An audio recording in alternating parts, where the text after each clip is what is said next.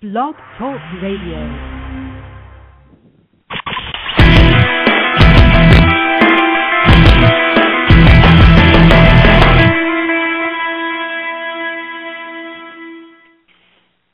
morning and welcome to NJSBA's Blog Talk Radio show, Conversations on New Jersey Education, a show dedicated to creating a conversation among those of us in the education community and beyond on the important education issues of the day, a conversation that brings the state leaders and educational leaders to you and hope that you feel free to join in on the conversation. My name is Ray Pinney and I will be your host for this morning. A couple of ground rules. First, we will not be using the chat room feature of the show today if you're looking on the web. If you are interested in calling in, a few things you should know. To call in, dial 1-347-989-8904. When you are ready to make a comment or ask a question, press 1, and that will indicate in our switchboard that you are ready to make a question. I have someone screening the calls, and her name is Christy. So, and she will get your name and where you're from and the question or topic so that I'm prepared if need be. Also, if you're trying to listen on the phone line and the web, It's a little confusing. They're not synchronized, so if you're on the phone, I ask that you only listen on the phone. And I probably will not be taking callers in the first 5 minutes or so anyway, so be patient. Today's show is a little bit different in that in past shows, the conversation was geared more towards board members and school administrators. But this show is geared more for parents and those in the community who have questions about how school budgets and school funding works in the state of New Jersey. All districts at this point are about to submit their final budgets, and soon there will be public hearings on the local budgets. While superintendents, business administrators, and school board members have spent hours on the budget, many parents and members of the community may enter the process at the end during the public hearing session. So naturally, they have a lot of questions on how school budgets are created and how priorities are set. In today's show, we hope to answer some of those questions that may arise. To do so, I've assembled a panel to answer some of those questions, and I have reached out to some parent groups to get some frequently asked questions. In addition, I'll ask my panelists to refrain from using too much education jargon, such as acronyms. With me today are they're very talented and knowledgeable individuals. First, I have Mike Kaelber, Director of Legal and Policy Services with New Jersey School Board Association. Welcome, Mike. Thank you, Ray. Good to be here. And, Mike, how long have you been with the association, and what's your background briefly? Well, I've been with the association to be 23 years at the end of this month in the Legal and Policy Services Department. Before joining the association, I was a math teacher for 13 years, 5 years middle school, 8 years high school, and 2 years in private practice, and part of our firm's responsibilities was we represented certain school boards. So, and I will tell you, for the 23 years I've been here, it has never been dull. And it's not getting any duller, I'll tell you that. Also with us is James Edwards, the business administrator with Brick Township. Welcome, Mr. Edwards. Thank you, Ray. Thanks for having me. And could you tell us a little bit about your background and a little bit about Brick so that we know what type of district Brick is for those from North or South Jersey? Sure. Brick Township is located in central New Jersey on the East Coast, is known as one of the communities on the East Coast with the most waterfront property, being it rivers, lagoons, bayfront. It's a middle-class blue-collar community. Most of our residents, I'll say a large majority of our residents are commuters. Parkway is very accessible here in Brick Township, so we have a lot of folks who commute to northern New Jersey or even into New York City for work. I've been with Brick Township for just over 3 years. Prior to that, I was in a small rural community known as Plumstead or New Egypt, New Jersey. Mm-hmm. I was there for almost 10 years. Prior to that, I was the assistant business administrator in Point Pleasant Borough, which is a middle-sized community, again, blue-collar, right here next to Brick Township.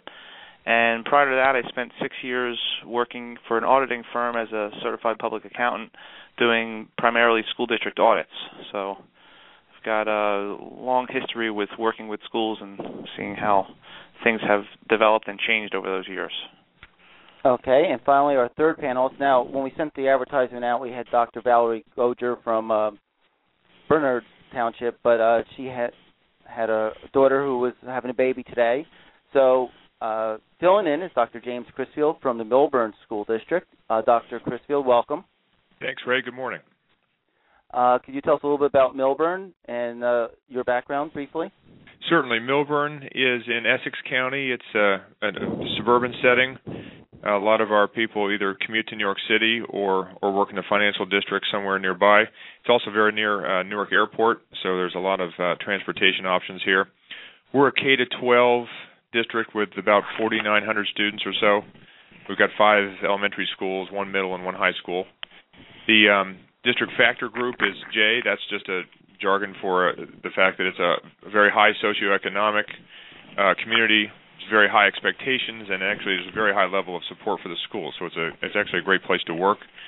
I personally have been in education for a little over 20 years, a high school teacher in Summit for 5 years, and then I moved on to be a school business administrator for 8 years in 2 different districts, East Hanover and Warren Township, and then I've been a superintendent for 7 years in Warren Township and now here in Millburn Township. Okay, thank you. So, let's get to the first question, which is a pretty basic question. How do you decide the priorities in the school district and how much is spent on what for district? And Mr. Edwards, I'll ask you that first question, which is the basic. How do the district decide its priorities? Well, in Brick Township here, we do what's known as a zero-based budget. So we have program managers who oversee the various schools, such as principals at the high school and middle schools and elementary schools, and then our director of special services for special ed, and director of buildings and grounds for the facilities department. And those program managers put together their wants and needs for the following school year, not really taking a whole lot into consideration what it was in dollar value they had the year before, but truly what it is that they need. And they put that forth to us. That process starts in late November, early December. It culminates in the February era after the board has had an opportunity to look at that as well. And, of course, then the big shoe always drops in late February when we find out our state aid to figure out whether our revenue projections are going to be enough to meet the wants and needs of the program managers. So in developing the priorities, Ray, what I would tell you is that we really rely on our professionals who are on the ground in the buildings to tell us what it is they need to provide a thorough and efficient education to the children. Okay. Dr. Crisfield, would you add anything to that? I know your district, your community probably has the high expectations of for your students. Yeah, we handle it basically the same way that Jim does down in Brick Township. I would say it's somewhat modified, zero-based, in the sense that in recent years we've all had to try to do more with less. Obviously, that's across all districts. But sometimes the community's expectations are such that the less part isn't going to be may not allow us to do the more part. In a sense, if it's the expectations that we have, say, 18 AP offerings, or if we have class sizes of something else in the elementary school, or whatever the area, we may have to jump away from zero-based and go to more of a modified approach, where if it's the expectations of the community that we continue to excel in whatever metric you want to use, then maybe we unfortunately can't build up from the bottom. And it's frustrating for the public that comes to our board meetings and asks us, well, why don't you just tell us what the difference is between this year and last year in terms of the budget? And when we get asked that question in public, we can answer it about 95% with the numbers, and then it's the other 5 that maybe is confusing or it's hard to explain to someone who hasn't been involved since, as Jim said, the process starts in October. So it's kind of a modified approach here in Millburn. So that's probably an important point for parents to understand, is that the budget, they may look at it in February or March, but it really goes back to the fall. One of the questions I was asked, and in fact I was at a public forum, and someone from the community asked, what's discretionary? Because they hear from their board that a lot of costs are kind of fixed. I know Mr. Edwards talked about the base, but there are obligations that you have going into most of the years. What are those obligations, Mr. Edwards? First of all, let me go back a second, Ray, and say that I'm a strong believer that none of the costs within our budget are fixed. We certainly have control somewhat, over all of them. So, when I hear people say that we have no control over our utilities budget and therefore that's a fixed cost, I don't buy into that. I've told my peers that as well, is that we absolutely have control over our utility budget. We can decide how much lighting and the heating that's going to be applied, and to make the children comfortable. I understand there has to be a certain amount of utilization that you're always going to have, but you can't go saying that we don't have control over those aspects. You can't say we don't have control over salaries. You can't say we don't have control over benefits, because all of those things are things that we as administration work with our board and collective bargaining processes to negotiate for. So yes, we may not have control of it right now because it's a decision that's already been made, but it was a decision that at one point in time we did have control over. So I don't like to say that there's say that. So in negotiations, what you're saying is you may have made a decision in year 2 or 3 of the negotiated contract with teachers, you have less discretion, but when negotiations come up, you have a lot more discretion.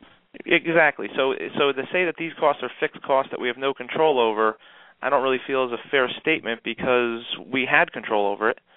We made decisions that now those decisions are playing out to this is what it is. Okay. Dr. Crisfield, do you have anything to add on to any of the costs that you find are not – Mr. Edwards doesn't feel they're fixed, but that are you have to have? Yeah, I agree with Jim in that to say that we just don't have any control over X or Y kind of passes the buck, and I don't like that either. I think it's important to distinguish between the short term and the long term. And in the long term, we indeed, as Jim said, we have control over everything. We can negotiate things. We can make changes to building configurations, however you want to look at it. I do think, though, in the short term, which would be like, let's say, 1 year, you have a collective bargaining agreement in place, and maybe it's in the middle of this term, it's the second of the 3 years or whatever. So the budget you're putting together for this year does have, unfortunately, and this is what makes it tough, some fixed costs in terms of how much we pay each employee. The variable piece is we can, and unfortunately do, reduce the number of employees. So in a sense, you have control over the total cost of the personnel line, but per person costs are fixed because that's obviously was bargained 2 years ago. That's a very good point. I'm going to be taking a caller. I'll take the caller now. It's Ginger, and... Ginger, you're on the air, and you have a question? Yes. My question is in regards to special education. And do any of you know why it's never fully funded? It certainly would help, I think, in school budgets if it was, between both the state and federal. But all we can talk about at this point is the state. Boy, I'll tell you, that's the question I've always had. Does anyone want to comment on that one? Ray? Dr. Crisfield or Mr. Edwards or Mike? Mike Kaelber. I'll take a shot at that. Okay. On the federal level, IDEA has never been fully funded at the 40% level that it was contemplated. One second, Mike. You used IDEA.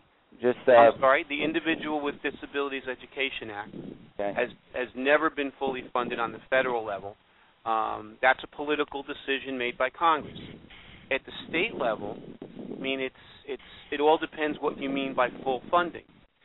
The funding formula for special ed was revised in 2008, and actually, without getting too technical, I'm very surprised that we haven't heard more hue and cry about that. I think it's because in 2008 everybody got 2% more in state aid, and so it sort of masked it. But the funding is driven now by averages, the average cost, the average number of classified students.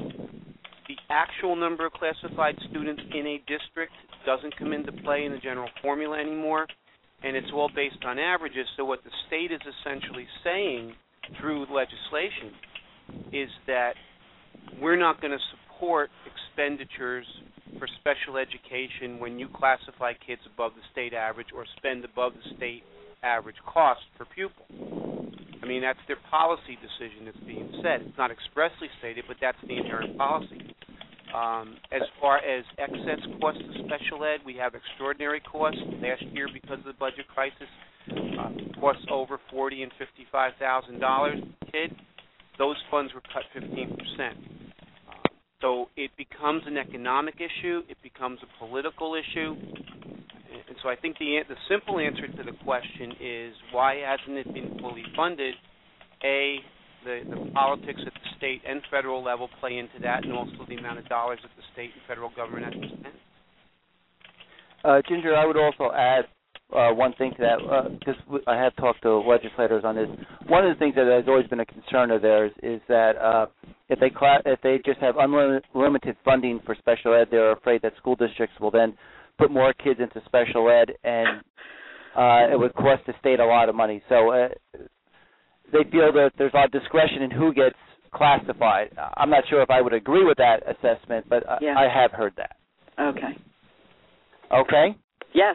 But it would be property tax relief, in my view, if we had full funding of special ed, particularly from the federal government. I agree. Right. Right. It seems as though Ginger's one of the people out there who's intelligent is actually thinking about these types of issues that are affecting school districts where full funding of special education is not being made available. Thank you, Ginger, for your thought. Thank you. Okay. I'll put you on hold, Ginger. Okay.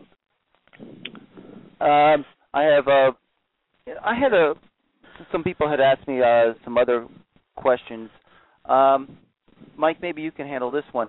How is state aid calculated? Why do some districts get more than others?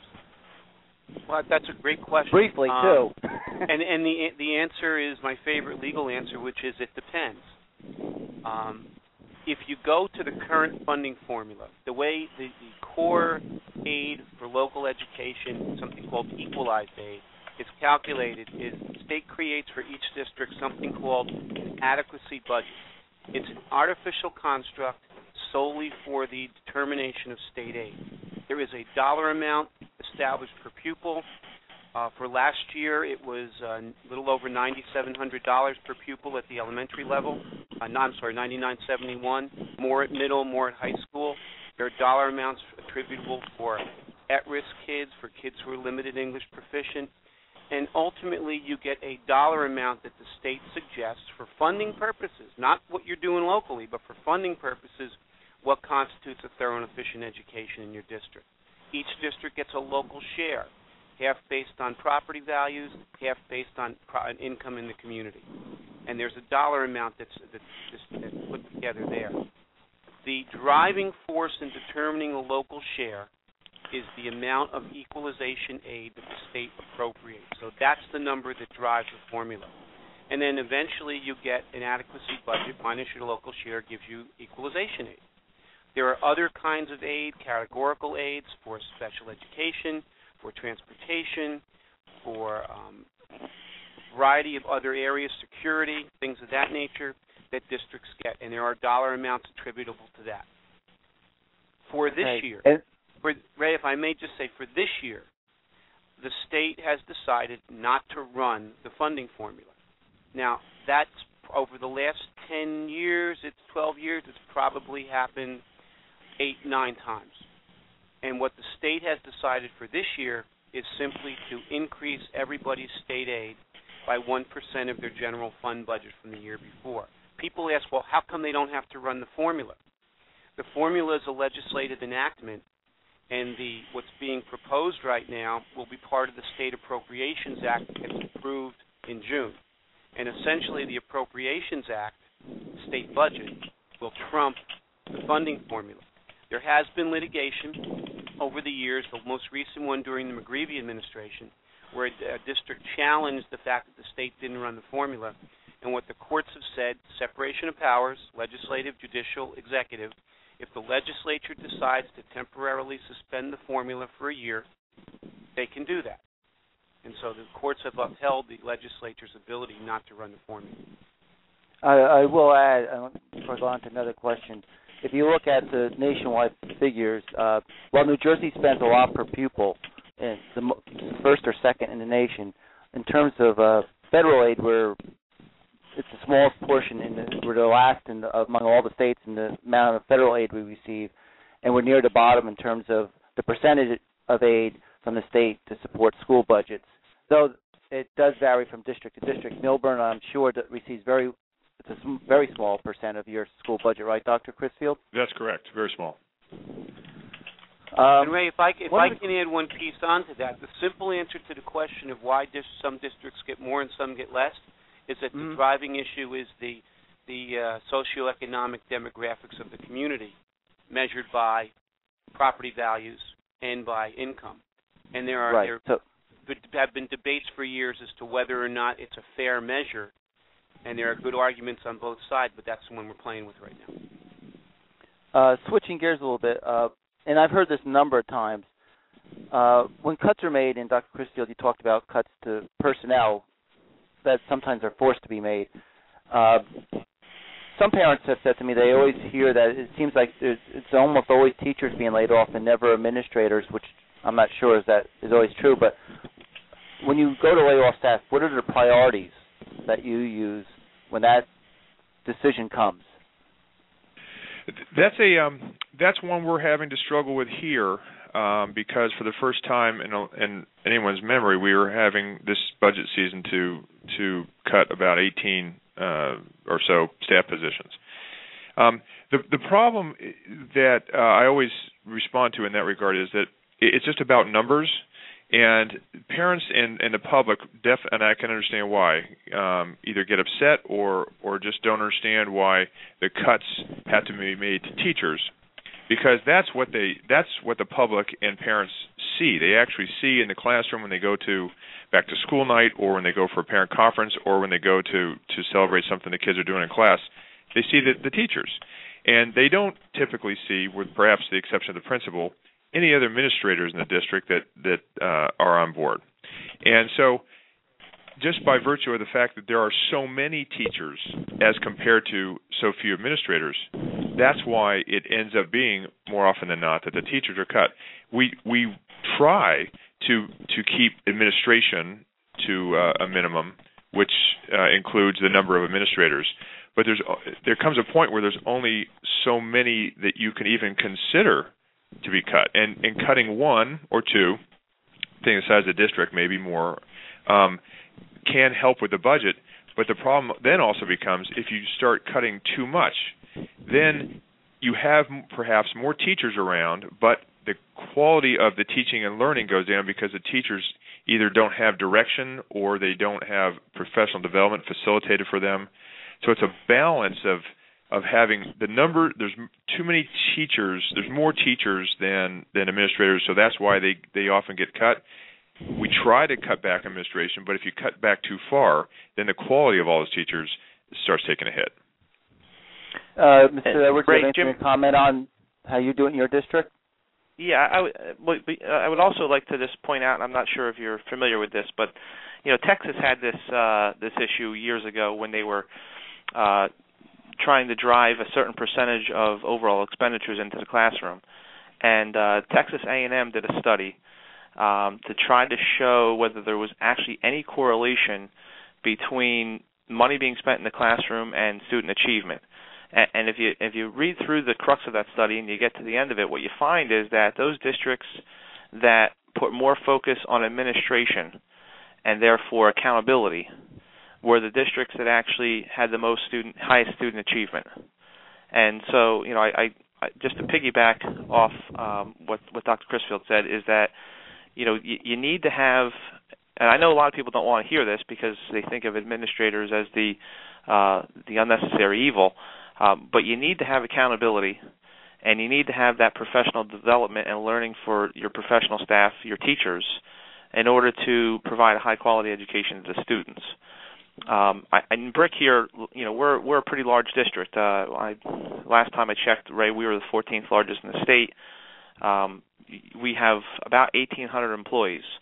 And last year was the 2010-2011 budget development was horrific for us. We had to cut $11 million out of our budget, and that equated to about 90 staff people district-wide, teachers, administrators, custodial, bus drivers. We had across-the-board cuts. It was pretty bad. And, of course, 54 of those 90 were teachers, and we got a lot of the same question as to, well, why don't you cut more administrators? Well, there's two things that were at play here. One is we had a decline in enrollment, and we still do have a decline in enrollment. So when you have less kids, you need less educational staff to educate those kids. So that was one of the things that drove us to having the ability to reduce the number of teachers. But, again, as Dr. Crisfield said, it's in the numbers. When you're looking at 1,800 staff members and approximately 1,100 of them are teaching staff members and 41 of them are administrators, you can't really cut too deeply into the administration without actually affecting services and reports and things of that nature that need to be accomplished. And let's face it, the school district accountability regulations have put a tremendous burden on school districts in regards to what the state is requiring us now to report to them. So, and oftentimes, Ray, I've got a question when we complete all these reports and we send them to the state, who's looking at them and what are they doing with them? Because it seems to me it's a a gigantic vault of paperwork that they're just stockpiling. That a lot of it, I understand there was probably some good intentions for those districts that were failing or struggling to provide quality education. But we've a lot of us have talked about this before. The school district accountability regulations hit everybody with a giant brush and put everybody into the same category when that may not have been necessary, right. Which has caused a lot more layers of administration to be needed to just meet the state's requirements. And just to piggyback on two things you said. One, I always said if you wanted to cut back on administrators, you have to cut back on administrative work, and the accountability regulations were probably the opposite of that. But the other is I think a lot of this is driven from headlines, and high salaries of certain superintendents have made the headline or business administrators. But if you look at the statistics, New Jersey administrative spending is probably the reality is we're towards the bottom of the pack in the percentage that we spend nationwide. I have another caller coming on, and I'll just for anyone else, if I see there's a few other callers. If you want to ask a question, you just press 1. But if you're listening and you want to call in, the number is 1-347-989-8904, and you press 1, and that will indicate to our screener that you have a question. And I have Deborah from Middlesex County has a question on charter schools. Deborah, you're on the air. Hi, Ray. Yes, my question is how we cope with charter school funding as a line item in our budget, specifically how we account for the specific grades they're educating versus the overall average of per pupil student that I understand it's based on, and then how do we cope with it when our budgets are defeated and we have to cut our budget? Is that per pupil aid also cut? All right, and you're in East Brunswick? I am in East Brunswick where we opened a charter school last year. All right, Mike, I think this would probably be more in your line. You want to take a stab at charter schools? Sure. Let's talk about the way charter schools get funded. One of the components of funding, as Deborah, as you indicated in a line item, each charter school is going to get a portion of your tax levy. They're going to get 90% of last year's tax levy, per pupil tax levy, inflated by the Consumer Price Index measure. So it's basically last year's tax levy, take 90% of the per pupil amount. That goes over, you get to keep 10. So to the extent that last year's budget may have been defeated and last year's budget was reduced, the charter school's portion of that would be reduced. If the CPI, the Consumer Price Index measurement, is greater than your tax levy measurement for this year, which it might be, the charter school's going to get adversely, positively affected. They'll get a little more money out of that. If this year's budget gets defeated and is reduced by council, from the tax levy perspective, that really doesn't have an impact, as I understand it, on what the charter school gets paid over on tax levy. As far as the state aid goes, there are a variety of different parts of the state aid pot that go over there. Charter schools get 90% equalization aid per pupil.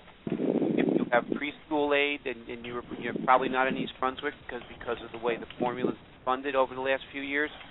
If a district had that, they get you know, whatever the percentage of it plays over for preschool in the charter. If for special education aid, it's proportional. There are a number of aids that the district gets that the charter school districts don't get. So it's sort of a mixed bag in that respect. You talk to the charter school advocate, they'll say that what they get is not really 90%. It's more like 67 or 70. So, but you can play the numbers and play them out a lot of different ways. Ray, can I jump in for a second? Sure. The this is not going to be politically popular in some circles, but the problem that I have with the way that charter schools are funded now, and this is not a comment on charter schools, it's just a comment on the way the state has chosen to fund them, is that the money, and Mike's point about how it's calculated is certainly on target, but the money that comes to a charter school comes from the local district, and that doesn't necessarily mean that there is a dollar-for-dollar reduction in the district's costs. If I lose 2 third-graders to a charter school, I don't, and I have to pay, let's just say, for the sake of argument, $25,000, I don't have a $25,000 reduction in my second-grader's costs in the district. We just have one less kid in the school, and that's what drives me crazy, because we're adding costs to the whole big picture rather than getting things more efficient. Yeah, and I think in Deborah's district, I think when charter schools were first envisioned, it was also a district that were primarily state-funded. And in her case, I guess it would also be that the property taxpayers are affected a little bit by that decision, too. And is that one of the crux of your problems, Deborah? Absolutely, and I completely agree with the fact that the reduction that we have in the public school is not equal to the amount that we have to pay the charter school. We have 8 elementaries they're pulling from. So we haven't lost a teacher or a class in any single elementary school. Okay. So it's had a large impact on us.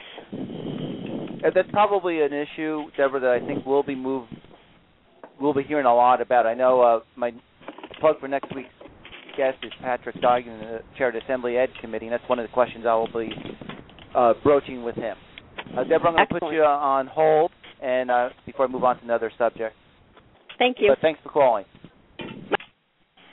One of the other questions that I have received, and Mr. Edwards, I'll let this go to you, is a question that is often asked is why can't schools buy things like printers, cartridges, smart boards, toilet paper, all those things at Costco, or wouldn't that save districts money? And I know you have an interesting point on this one. Sure. I mean, it really gets down to Title 18A, 18A5, which is the school district's statute on purchasing or procurement. That requires school districts to either receive quotes or go out for public bidding when the aggregate of what you're purchasing exceeds certain levels, depending on whether you have a qualified purchasing agent in your district or not. So, using printer cartridges is a good example. In my district, we exceed the amount per year that we spend on printing cartridges. We know that when we develop our budget, we can look that we're going to spend in excess of $29,000 a year on printing cartridges. So we know that we would have to go out to public bid for that. We actually purchase most of our stuff either through a consortium of school districts that we all go out to joint bid on, or we buy it from the state contract where the state does the bidding on your behalf. And the Costco's of the world are not participating in that bid. Right now, as an example, Staples is actually the low bidder on the state contract. Now, I've had people come to me and say, I see you're buying that printer cartridge from Staples through state contract, and you're paying, let's say, $200 for it. I just went to Staples in Brick Township, and I paid $169. So why didn't you do that? Well, we can't. As I said, the law prohibits us from doing that. We have to actually go through a public bidding procurement process. I can't just go to the local Staples and buy that printer cartridge. I have to buy it off of the bid, and those bid prices are set. And at the time they were set, that's probably what the low price Staples could sell it for versus what they're now discounting it for at their local stores. There are items, however, that I would tell you that we do buy from Costco that aren't in an aggregate. We buy stuff from Barnes & Nobles and Costco and even from our local Staples when the aggregate of those items do not exceed the requirement within the law for us to actually go out with a public quote or public bidding process. Okay, I'm going to switch gears one more time, and this is probably something that both districts I know are probably grappling with, as are a lot of districts. Dr. Crisfield, you talked about having to cut staff. Last year, and I know this year, a lot of districts are looking at the extracurricular activities, particularly if you're a high school district, music, sports. They're considering pay-to-play. Why are those issues on the board? Why is it always seem like some of the freshman sports or middle school sports or music programs always seem to be on the chopping block? Dr. Crisfield, I'll have you answer that question first. Sure. The answer to that is different districts will eventually all end up at the same place in an era where our revenues can only go up by 2%, yet certain costs like health benefits, say, go up 10% every year. It's a matter of which peripheral activity the district wants to focus on first. And those things you mentioned, like freshman sports, for example, first of all, we all think that's a valuable piece of the overall school experience, but it's just we have to prioritize, and we can't keep all the things that we want to keep, include like freshman sports or certain clubs or what have you. And I think there's a misconception about pay to play. Or first of all, I like the phrase pay to participate, because once you start paying to play, that means that if you're the 10th guy on the basketball team, you expect to play 12 minutes a game, and that's not going to happen. So pay to participate. The problem we have with that here in Millburn is these families are already paying a rather hefty amount to participate, in that the Booster Club already gets after them to help with this fundraiser, that fundraiser, or the debate team already asks parents to either contribute cash or time to help get judges or arrange for busing or whatnot. So we have the problem of parents are already being asked to contribute quite a bit, and then we have the problem of and this is the one I think is particularly nefarious in my mind, is that if a student wants to try something but knows that his family's situation is rough lately and therefore can't really afford it, so they don't reach out and try something that he's really interested in because there's a fee to it. I think that's a situation that it's really it's heartbreaking, and I don't want to have to explain that or have to implement that if at all possible. On the other hand, it is a revenue source, and I get that. It's just that the inequities and kind of like the regressivity of pay-to-play or pay-to-participate is one that steers us away from it. But some districts are doing it because they feel if they don't do that, they don't have the sports or the extracurricular activity at all. But Mr. Edwards, how would that? Have you considered anything that your sports programs and other extracurricular activities, changing those or eliminating some, or what was the public reaction? Yes, we have, to answer your question, and it's caused a great deal of pain to us and to the Board of Education. Last year, as part of the $11 million budget reduction, we actually eliminated middle school sports from our two middle schools, and that was something that the public came out to the board meetings and showed that their displeasure with. When the education job funding came about, we actually put in place that we would hire the coaches for the fall sports. We actually, at that time, were planning on hiring the coaches for the fall, winter, and spring sports. And also we put in place a $50 pay-to-participate fee for those students to cover the cost of transportation and referees and officials and the such. Of course, then we got the letter from, at that time, the acting commissioner who told us not to spend our education job money because of consequences that may be coming with this year's budget, so we did not proceed with funding winter sports, and that caused even more problems because we had parents come to us and say, well, you did fall sports, and now you're not going to do winters, that's not fair. Now that we've got our state aid in place, and we actually got the 1% increase of our overall budget, as Mike pointed out already, the board has decided now that we're going to use the education job bills money to pay the coaches for the spring sports, and again, charge the $50 participation fee so that those sports can be provided. And last year in that budget process, we also cut a tremendous amount of our JV programs and freshman sports, and we have not brought any of those back. And, you know, it's something that,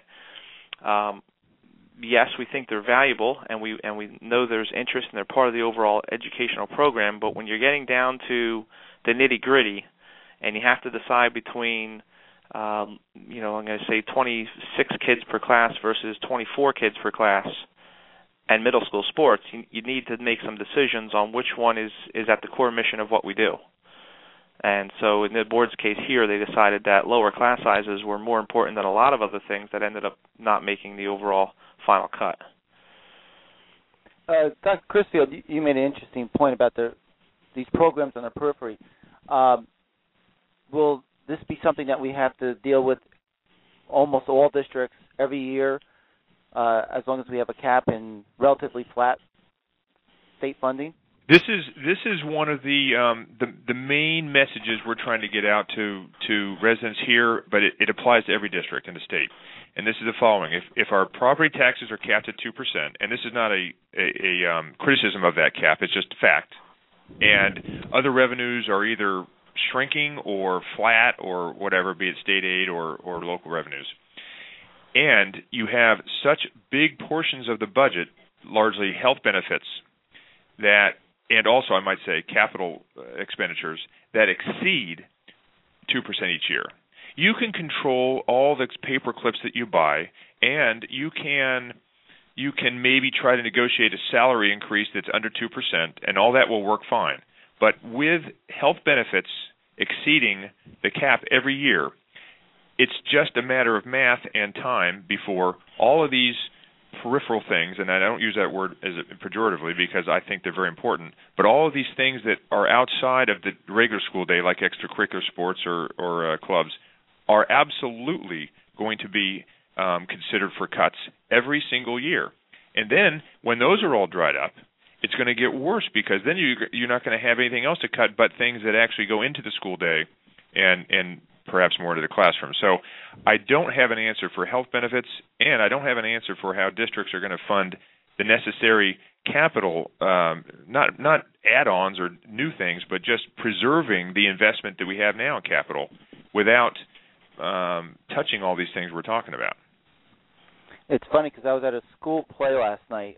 My children participated at high school, and it's just my personal opinion. I feel a lot of kids, those extras are not extras. They're really co-curricular, and we sometimes lose sight of that. But that's my personal opinion on that. And I feel bad that those things are always going to be something that we have to fight for every year. We're coming to the close. Is there anything that, and I'll start with you, Mr. Edwards, that you do in your district that maybe a lot of the community doesn't know that you do to save money in a brief amount of time? Well, I would say, shared service, Ray, or something? Ray, the thing that we've done the most focus on is alternative sources of revenue. You know, I guess a few years back we realized that being that state aid is so unpredictable every year, and our local residents are sick and tired of their taxes going up every year. We need to identify different ways of funding what it is that we do. So, you know, one of the things we did was we put solar panels up through a referendum on one of our large high school buildings, and that's generating about $500,000 a year in revenue to the district. We've taken on lots of other alternate ideas. We started a before and aftercare program here in the district, where people can going to, like I said earlier in the show, we have lots of commuters who either need help before or after work with their care of their children. So we offered a program such as that we actually can turn a small profit on. We offer a kindergarten wraparound program because we don't have full-day kindergarten, where those parents who decide to have full-day kindergarten can pay for it. So we started looking at those alternate revenue ideas to try to bring in different sources of money other than state aid and local revenues that we can then offset what it is that we need in the future, so that we potentially don't have to look at cutting these programs that we know are so crucial and critical to the development of the child. Okay, I was going to ask Dr. Crisfield, but I've run out of time. I'd like to thank Dr. Crisfield from Millburn, Mr. James Edwards from Brick, Mike Kaelber from New Jersey School Board Association, and for the callers who called in and those who listened. I'd like to remind you that next week, March 11th, as I said before, Patrick Duggan, the Chair of the Assembly Ed Committee, will be my guest, and we'll talk about the governor's budget and I thank you for listening. And if you have any questions, feel free to call me at New Jersey School Board Association. And that brings us to the end of the show, and thank you.